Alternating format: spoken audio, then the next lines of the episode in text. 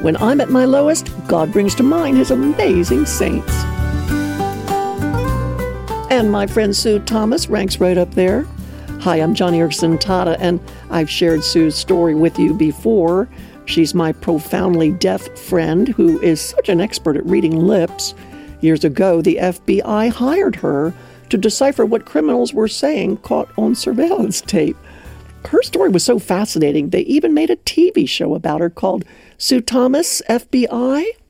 Sue has never let her inability to hear get her down, and as you'd guess, things like FaceTime or Zoom have made her life so much richer. She can read lips when she uses her smartphone or computer. But there's a different reason Sue is on my heart today. And I thought about it when I saw that November is Lung Cancer Awareness Month. Because that's right, my friend who's deaf is fiercely battling stage four lung cancer. Plus, she's got a heart condition. Plus, she deals with multiple sclerosis.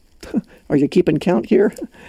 because there are a few other secondary disabilities I could throw in, but I'm just hitting the highlights, or the lowlights, as it were. But don't let this fool you. Sue Thomas is a warrior, and I am honored to be in her foxhole, supporting her in prayer. I find her so inspiring. Like, just listen to this text that she sent me. She's got stage four lung cancer, right? She says, Hello, my beloved friend. I think of you often and pray that you are at total peace and your discomfort is minimal. I'm paying the price of yesterday's MRI. It's painful to lie flat, but God so graciously sustained me and strengthened me for what He has ordained for me. Even though I'm feeling very wiped out and in much discomfort with the cancer, He truly loves us, Joni, in that He has so chosen us to know the sufferings of Jesus. I love you, friend, and commend you for running the race all these years. God bless you. I'll pray for you in the middle of the night when I am awakened with urgency and a sense of panic. I pray and sing hymns to put me back to sleep. So, sleep well, my friend, with his angels surrounding you. Bye bye, Sue. Wow. Now, coming from her and understanding the depth of her struggle, you know, she's deaf, she's got MS, heart problems, stage four lung cancer. It strengthens me to see how she strengthens herself in the Lord. Like David at Ziklag in 1 Samuel chapter 30, he strengthened himself in the Lord by remembering God's goodness, by recalling his promises, and by confessing his need. And that is what Sue Thomas is doing.